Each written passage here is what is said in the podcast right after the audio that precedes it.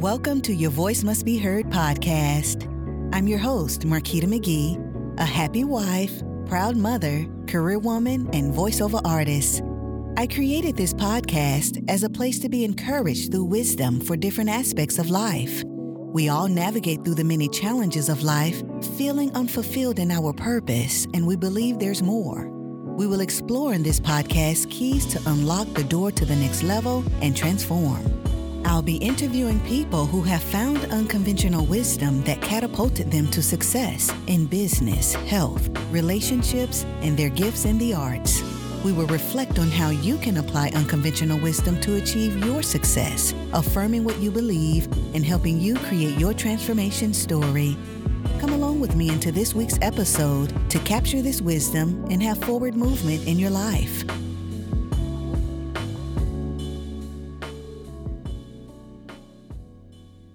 I'm back. It's been a long while. I'm so excited to be back into the studio recording this podcast on the eve of Thanksgiving. It is that time of year again, the season of thankfulness where we reflect over our lives and what we are grateful for. In my home, it's more than just this time of year where we give thanks, but we try to consistently practice giving thanks year round and even more importantly, acknowledging the giver of life each day, giving him thanks for the breath in my lungs, eyes that I can see, my eyesight, my mind is intact, I have good health and good strength, and I'm able to go about my day and do those things that I enjoy. Earlier this month, I turned 40 years old, or 40 years young, as we like to say, and when I look back over my life, just the past 10 years, man, all I can say is wow. I am so thankful to Jesus, so thankful to the Lord for his saving grace and mercy. I'm smiling more and living more purposeful now than when I was 30 years old. During my birthday, a wise man in my circle said to me, as you transition from your years of testing and trials, that's what 40 represents, may you now enter your years of triumph. Reflecting back, there's definitely been some testing and trials, and I'm so thankful for having godly wisdom to help me navigate through those stressors of life. Back then, I was in such a broken state. I mean, my mind was broken, my heart was broken, I had successes that you could see on the outside, but on the inside, man, I had so many issues. I mean, my career was successful and I was in a marriage that looked successful, but on the inside, it wasn't. Insecurities, searching for acceptance and validation. I mean, I was drowning in my brokenness. My marriage was failing, and I was just at a point where I felt like I was out of options within that next year, I decided the only other option I had was to go to what I knew as a young kid, and that was to get my life back right with Christ. I mean, this time wholeheartedly, not straddling the fence as we would call it, or being half in and half out, but wholeheartedly. Like if I was going to do this, I was giving all of my heart to it. Everything I needed to do, it was like, that's the time. And that decision was the first step towards wisdom. As I began to turn around towards a more purposeful path, every choice from there on out was rooted in divine wisdom or simply making right choices from God's perspective. In the Bible, in Proverbs chapter 1, it talks about wisdom and it talks about the fear of God being the beginning of wisdom. And when you look up that word fear, it's this awe, it's this reverence, it's this submission to God. And in doing so, you begin to have wisdom. You putting Him first, you making Him the priority. You're saying that His way is the right way and that you choose to discipline your life. You choose to pattern your life after what He says in His Word, in the Bible in doing that, you end up with wisdom or walking in wisdom. So now I've accepted that my life is going to be guided by God. I completely abandoned my old habits, my old way of thinking, old relationships, and things that just were not turning me to God. I got rid of. If it was drawing me away from Christ, it didn't mean me any good. That's just what I needed for my life. Along the path, I learned to embrace being alone and just and just being by myself, just me and God, developing that relationship, really fostering it by reading, meditating, studying the Bible, and praying and actually talking to God, having a conversation with Him, and expecting to hear Him speak back to me through His Word, through my spirit, in prayer, learning who He made me to be, and really establishing my identity it also took some humbling on my part and being accepting to new people he brought in my life to be that type of mentor and leader and guide to help me improve as a person, just really being committed to the Christian faith. That was important to me in my time of life.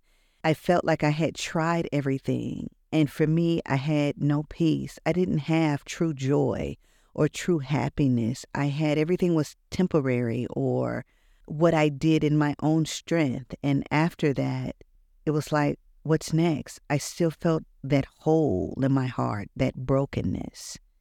So committing myself to the Christian faith required following biblical principles, really just getting into the Word of God and knowing what it says, helping it to develop my character whatever area in my life needed improvement, I began to study those areas.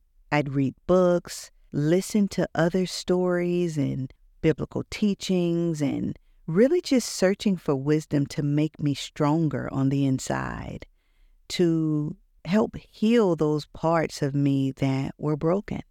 Each year, that brokenness was less and less, and it was because of the wisdom. It was the wisdom that I received along the way that gave me the answers to beat those challenges in my life. And so I'm thankful for that. I am thankful for the divine wisdom. Did it mean I wouldn't experience issues anymore? No. Was I always right? No. I made plenty of mistakes along the way, and over time I learned that those mistakes are built into the equation.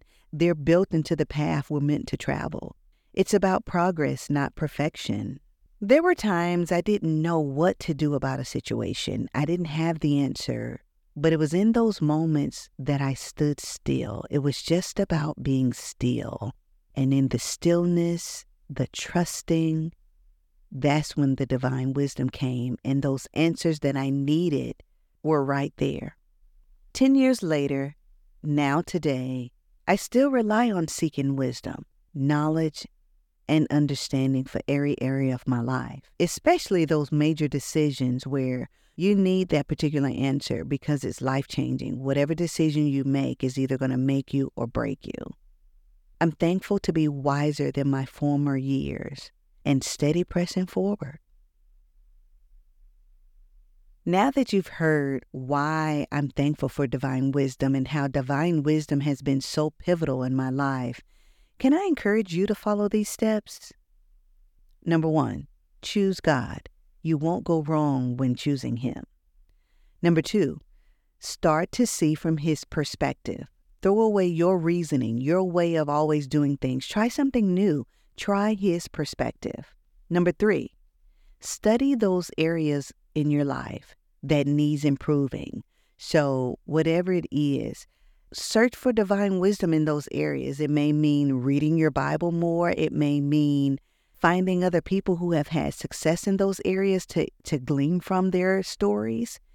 And number four, don't be so quick to make an answer. Really look to see is that the wisest decision you can make? If not, be still and just trust that the proper answer will come in the right time.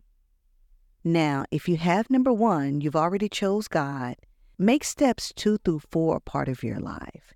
Find an area that you know you need improvement on. Take that area, apply the steps, and then see the fruit of success in your life. Letting wisdom become a part of who I am has yielded me to have a thriving marriage, a beautiful child, a dream career, this podcast, family and friends, love, health, and many material articles I desire. And it's all because of divine wisdom. As you're reflecting on what to be thankful for, I truly hope you're thankful for this podcast. I'm thankful for you as a listener. I'm thankful that I'm able to share with you all the wisdom that I've received. I'm thankful to share with you all the wisdom that others received. And so, speaking of which, as we're moving forward into new episodes in this podcast, we're continuing to find divine wisdom within people's personal stories and how it has changed them and made them successful. Thank you for your time. Thank you so much for listening to this episode of Your Voice Must Be Heard podcast. I hope the story you heard inspired and motivated you to take action for transformation in some aspect of your life. I would love it if you send an email with questions, share your enlightening moment, or profound wisdom you may have. You can also connect with me on Instagram at your Voice Must Be Heard podcast. I look forward to hearing from you. See you in the next episode. Bye.